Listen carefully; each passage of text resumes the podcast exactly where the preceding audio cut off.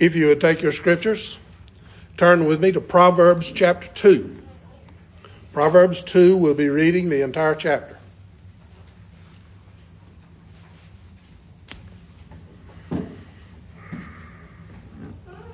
Proverbs 2. Would you give ear to the reading of God's Word? My son, if you receive my words and treasure my commands within you, so that you incline your ear to wisdom and apply your heart to understanding. Yes, if you cry out for discernment and lift up your voice for understanding. If you seek her as silver and search for her as for hidden treasures, then you will understand the fear of the Lord and find the knowledge of God. For the Lord gives wisdom, from his mouth comes knowledge and understanding. He stores up sound wisdom for the upright. He is a shield to those who walk uprightly. For he guards the paths of justice and preserves the way of his saints. Then you will understand righteousness and justice, equity, and every good path. When wisdom enters your heart and knowledge is pleasant to your soul, discretion will preserve you, understanding will keep you to deliver you from the way of evil, from the man who speaks perverse things.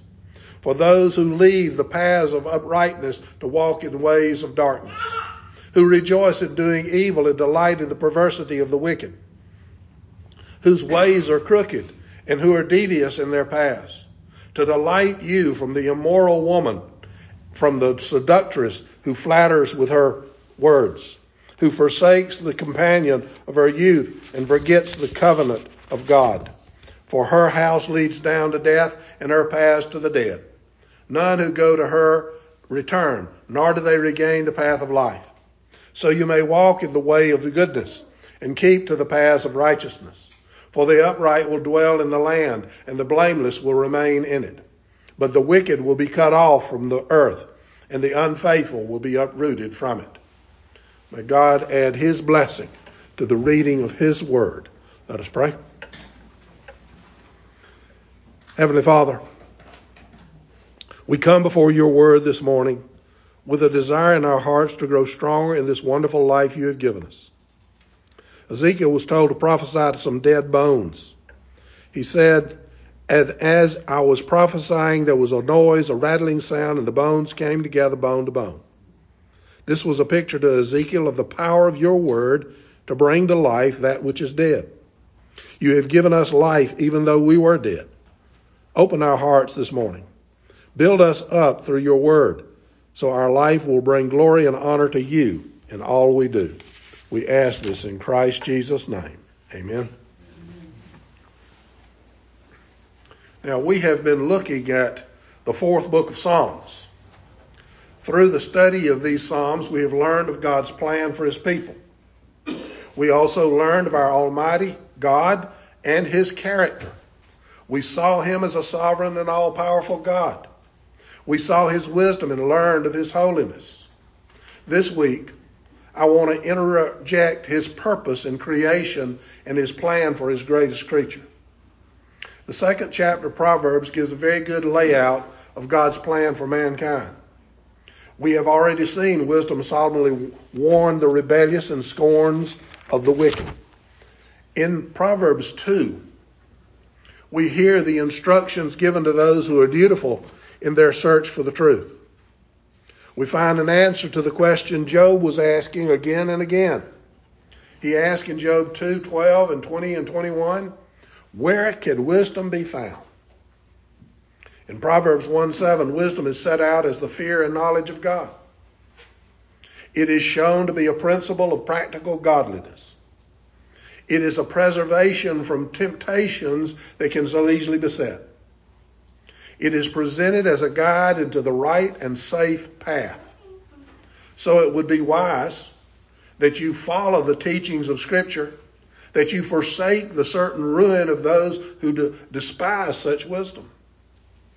God has given to the people of this world through his revelation rules for attaining wisdom. The path is clearly laid out. It's laid out in such a way as even the youngest and simplest can understand and apply those rules to their lives. When you carefully study, when you diligently apply these principles, they will furnish the key for the understanding of the whole Word of God.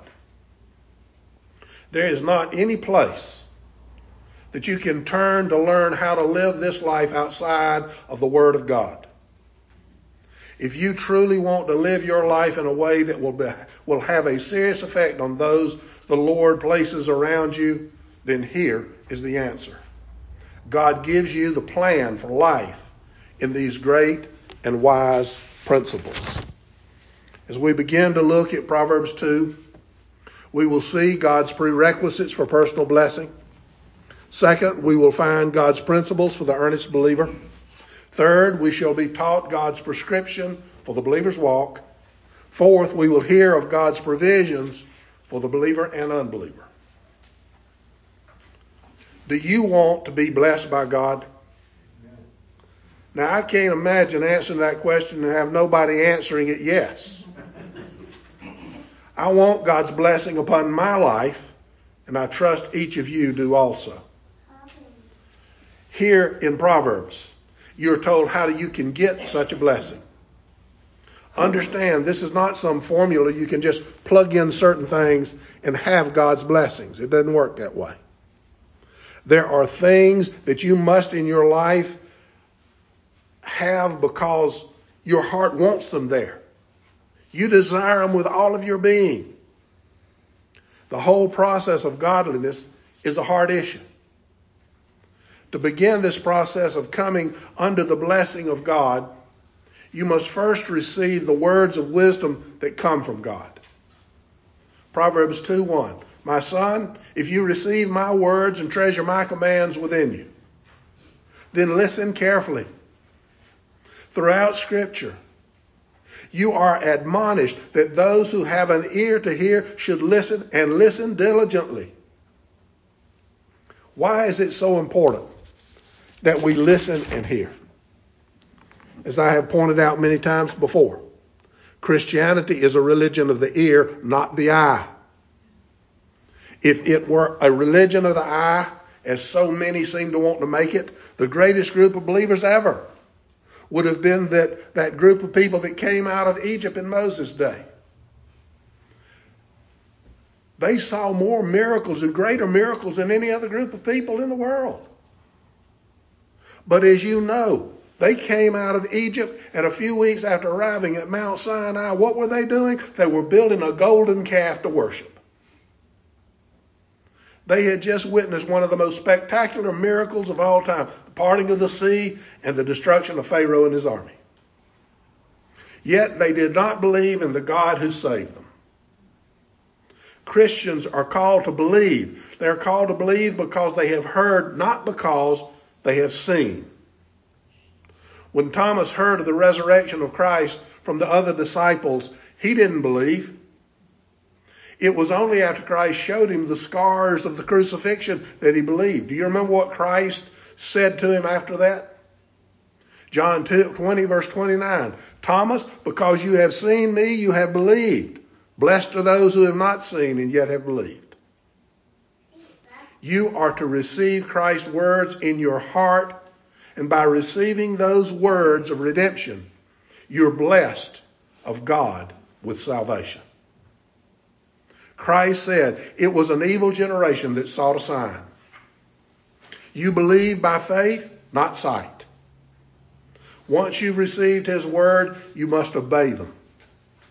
What good would it be to simply receive His words and then not use them? They would be nothing to you. They would do you absolutely no good. You must make His words yours. You must carry them wherever you go. They must become your greatest treasure. You're told in Psalm 119:11, "Your word I have hidden in my heart that I might not sin against you." What does this mean? He wants you to let your heart be the hiding place for your treasure. Can you hide anything other than words in your heart? Not, no, words can only be saved in the heart. They can be good words of life or evil words of death. When they are in the words of life from Scripture, it's important that you know it is in the heart alone that they can find safety. We learned in the parable of the sower Satan cannot come in and steal words planted in the fertile ground of the heart, the well prepared soul. He can't snatch them away. So, your first prerequisite is to receive and obey the Word of God. You can receive and obey what you hear, but is that enough? No. The wisdom of God is unlimited. You never hear it all in this lifetime. The second prerequisite is to pursue God's wisdom. Proverbs 2, verses 2 through 4. So that you incline your ear to wisdom and apply your heart to understanding. Yes, if you cry out for discernment and lift up your voice for understanding, if you seek her as silver and search for her as for hidden treasures. Because of Adam's sin, there is none who can find God's wisdom. Not one. The word to all believers is he who has an ear to hear, let him hear. Who has such an ear? Who has such an ear when it comes to God's wisdom? Paul says in Romans 3:23, we have all sinned and fallen short of God's glory. There's no man. There is no man who has in and of himself such an ear. The promise of the new covenant is that God will give a new heart and a new spirit. What is the purpose of these gifts? According to Jeremiah 31 33, and again in Hebrews 8 10, it is to give an ear with which to hear and a heart with which to obey. Once God gives you this new heart, you can pursue the wisdom of God. You must pursue the wisdom of God. You seek it out so you might grow in your knowledge and understanding of the plan of redemption and of your Savior. Through this process of receiving God's Word, hiding it in your heart and living your life in accord with its teaching, you will, with God's most gracious help, have fulfilled the prerequisites to God's blessing of eternal life. Is this a work of salvation? You got to do this to be saved? No. For what God does, for what does God's word teach about salvation? It says you must see yourself clearly as a sinner and see your need of a Savior. They also teach that Christ alone is that Savior. You must believe the scripture that Christ is the only Savior and the one who did everything necessary for your salvation. He came into this world. He lived that perfect life you could never live. He died the atoning death you had to have to be reconciled to God. He won the resurrection victory to open heaven's gate for you. So you must obey His teaching. You must hold fast to Him as your Savior, remembering always that you cannot save yourself. You cannot add one thing to the process of your salvation. You obey and follow his principles in order to show to the world around you that you love and appreciate all he did for you in the saving of your soul. If you follow these two prerequisites, you will know the blessing of God. You will know Jesus Christ as your one true hope of eternal life. Once you have fulfilled the prerequisites for salvation, you will begin to see God's promise to those who truly believe. You will enter a time of growth, a time when you are being set apart for service to a holy God. Once you have come to God acknowledging you're a sinner in need of a Savior and have believed what you heard that Christ is the only Savior who is now hidden in your heart. Then you will learn to discern the two great principles of godliness. Proverbs 2 5. Then you will, hard, uh, you will understand the fear of the Lord and find the knowledge of God. Here are two principles all believers must come to possess. First, understanding the fear of the Lord. Second, understanding the knowledge of God. This is one search in which there will be no disappointments. For Solomon tells you, you will understand. You will grow more intimate with God the more you study. The more you study His Word. The more you know of Him. The more you know of yourself. The more you know of yourself, the more you will note your need of Him. The more you see your own need, the more you see the love He has given to you. The more you see His love, the more you will love and appreciate what He has done for you because you will know at this point that your salvation is not found in yourself or in your works, but completely and wholeheartedly in Him. We talk a lot about faith. Now, faith, simply put, is believing God. It's no deeper than that. Faith comes, as Paul says in Romans 10 17, through hearing God's word. You must hear and believe what God says is important to have salvation.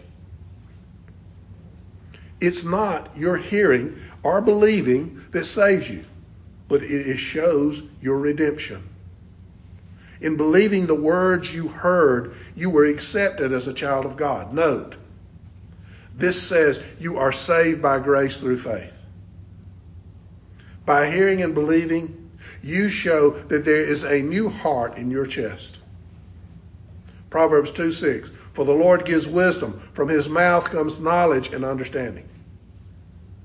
If you have a new heart, then your search for wisdom will never be in vain. It will never be devoid of success because wisdom comes only from the mouth of God. Knowledge and understanding are His alone to give. He gives them most graciously. He gives them to everyone who comes with an ear to hear and a heart to understand. No man coming to the Word of God with a new heart will ever be lost. The scriptures are clear. The Word of God is a light unto your path. Psalm 119, 105. Your Word is a lamp to my feet and a light for my path. It is truly wisdom for successful living. These are two very important principles for those who trust, for those who hope in Jesus Christ alone for their salvation. Vanity and foolishness are the stamp of the wisdom of this world. You don't need either of these in your life. What you need is sound wisdom.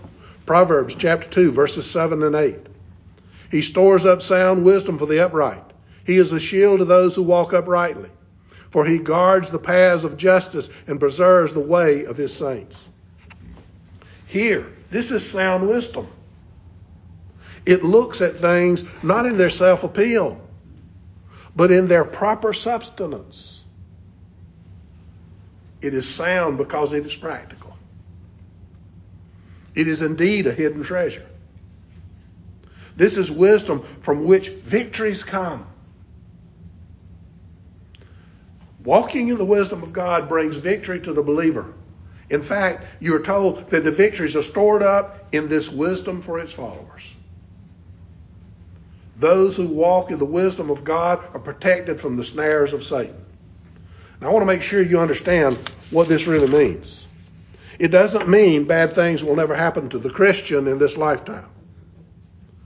What it means is that you cannot be waylaid from the path of righteousness if you're walking the path of God's wisdom.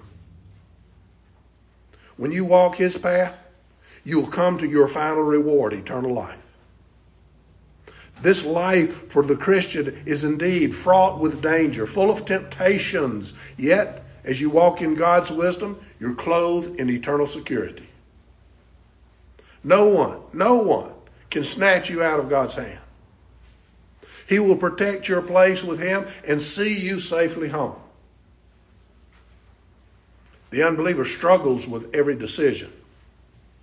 He is never sure what its outcome will be. He flounders in the darkness of spiritual blindness. Proverbs 2 9. Then you will understand righteousness and justice, equity, and every good path.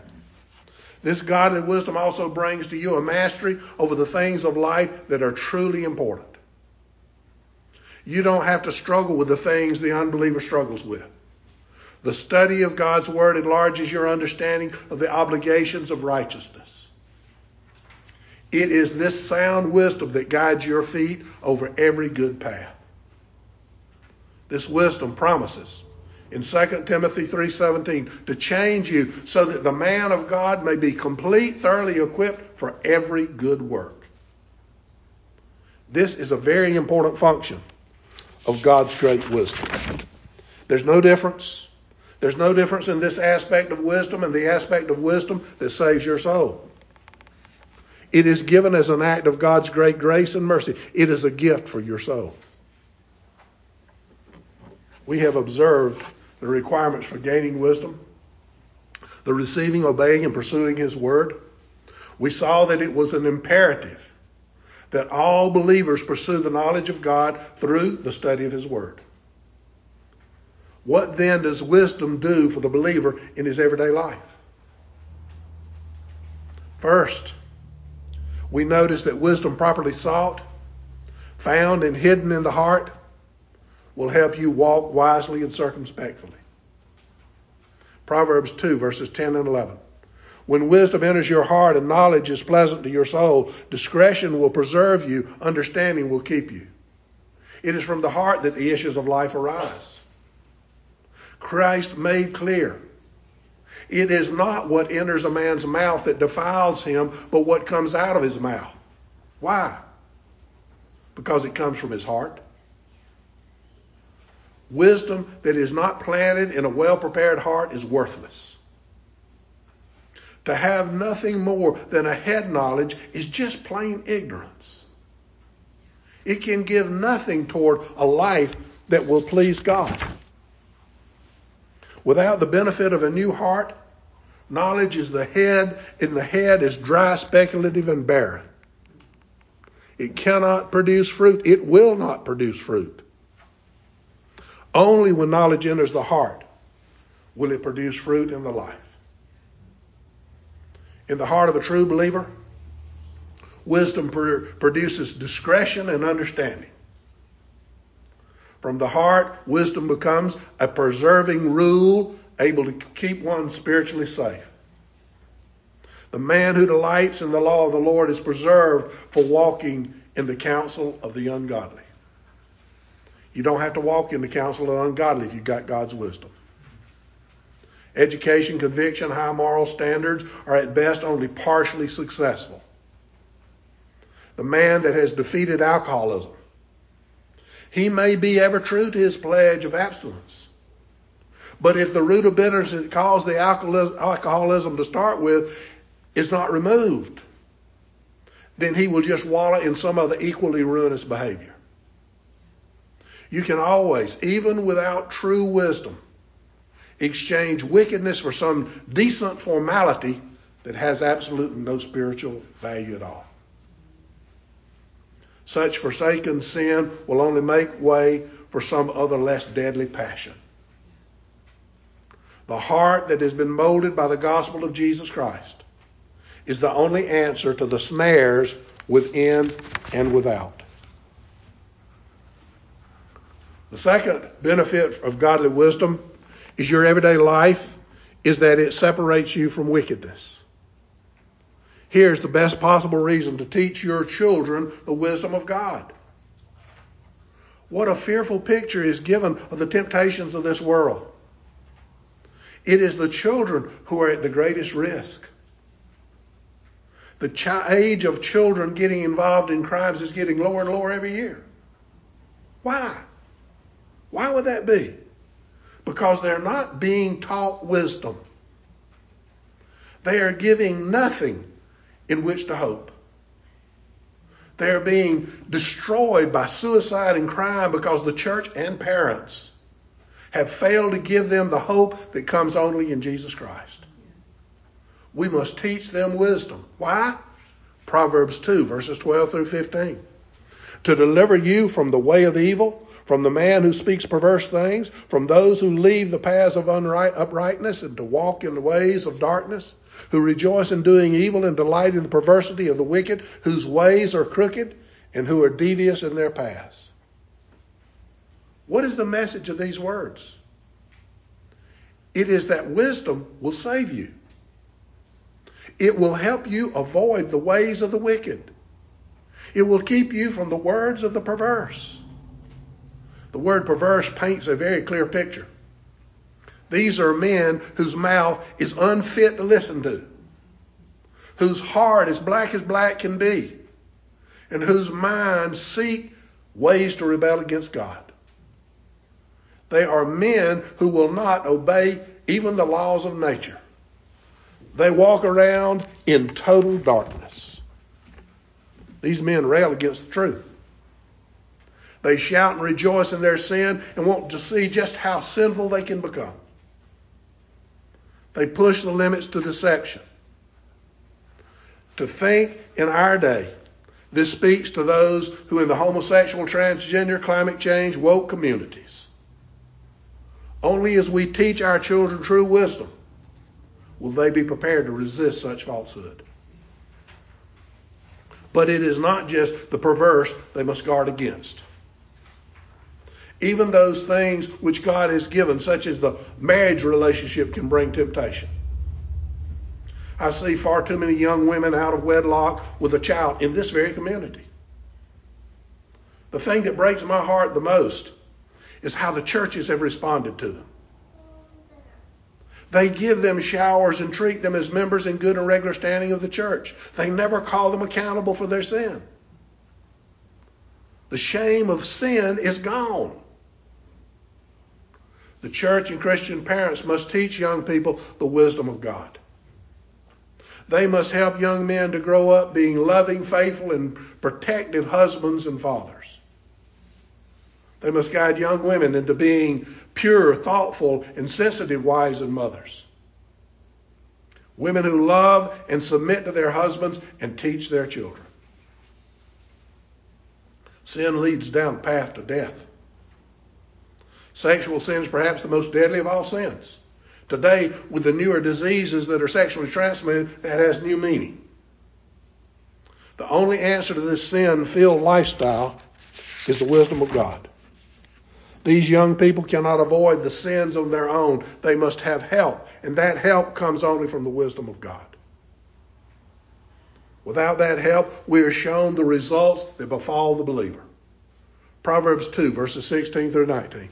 To deliver you from the immoral woman, from the seductress who flatters with her words, who forsakes the companion of her youth, and forgets the covenant of God, for her house leads down to death, and her paths to the dead. None who go to her return, nor do they regain the path of life. This lays out a path. This lays, lays out the path sexual sin can follow and shows its great danger. It leads to death. And it is extremely hard to get off that path once you start down it. You know you must listen to the wisdom of God. You must follow it if you're to have eternal life. The final benefit of God's wisdom in your everyday life is that you can, through this wisdom, walk in goodness and righteousness. This is the greatest treasure of engrafted wisdom. Not only does God's wisdom deliver you from evil men, but guide you in the way of good men. When you are clothed in the armor of wisdom, you shall be filled with the courage of Joseph, who was able to flee from the, the enticement of sin.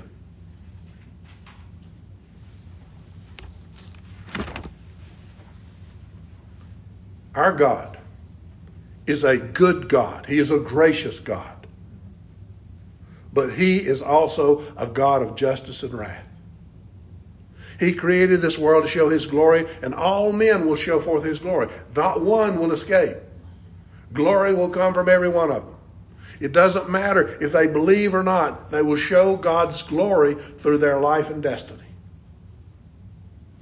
The wisdom of God is in play in the lives of everyone in this world.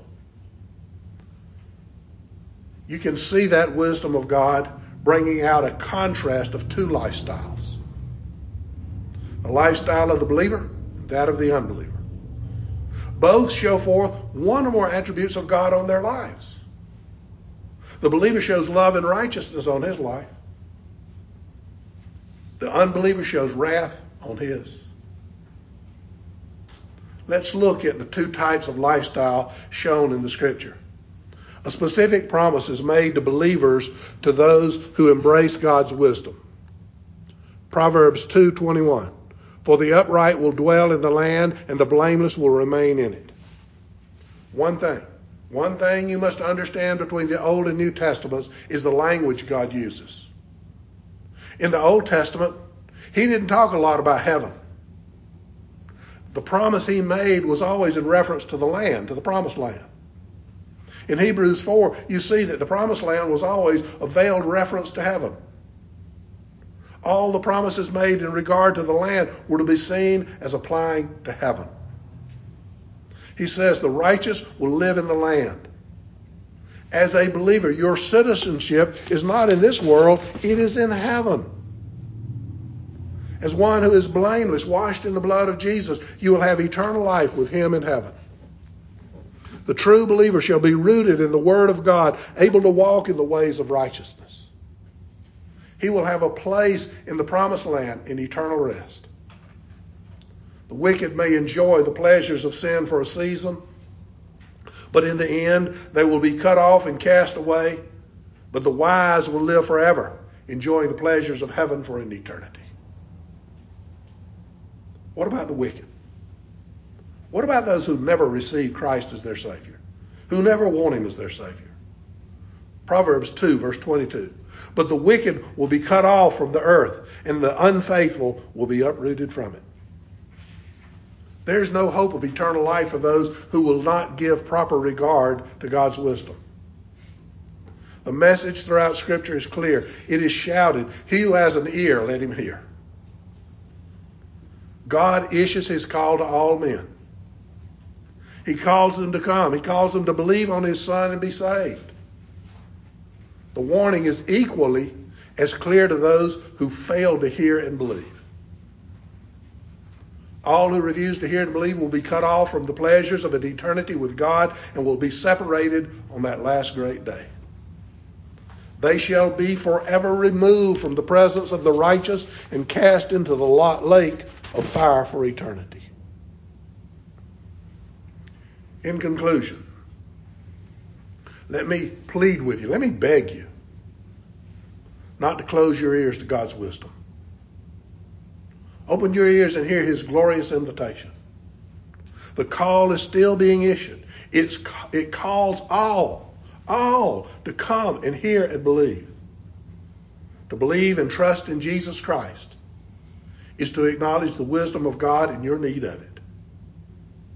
Here in this book we call the Bible is the written record of that wisdom as it was given to us by Jesus Christ. To study God's Word is to grow in your relationship with your Heavenly Father and in your understanding of His Son, your Lord and our and Savior, Jesus Christ, in whom the very wisdom of God is revealed to man. The ultimate goal of every believer must be shown forth that wisdom in their lives. As you do, as you show forth that wisdom in your life, his wisdom draws you ever closer to your Creator, which was God's plan from before the foundation of this world. Job asked the question, Where will wisdom be found? The answer is in Jesus Christ and his works of redemption, for that is the plan of God for his people. If you desire in your heart to be a child of God, then you must turn to Jesus Christ. You must place your hope in Christ and in Him alone. For there is no other name under heaven or earth that can save you from your sin and fill your heart with righteousness. Please come to Jesus Christ and learn the wisdom of God. Let us pray.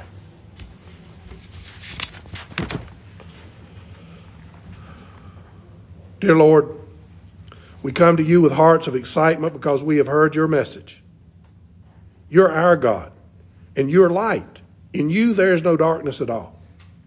We cannot know light and still walk in darkness. You have promised that as we walk in the light, you will be there with us, and you will have fellowship with us. We will be able to have fellowship with one another, and the blood of your Son, Jesus Christ, will purify us from all sin. What a glorious promise you have given us. Now help us to stay true to this promise and walk in the light.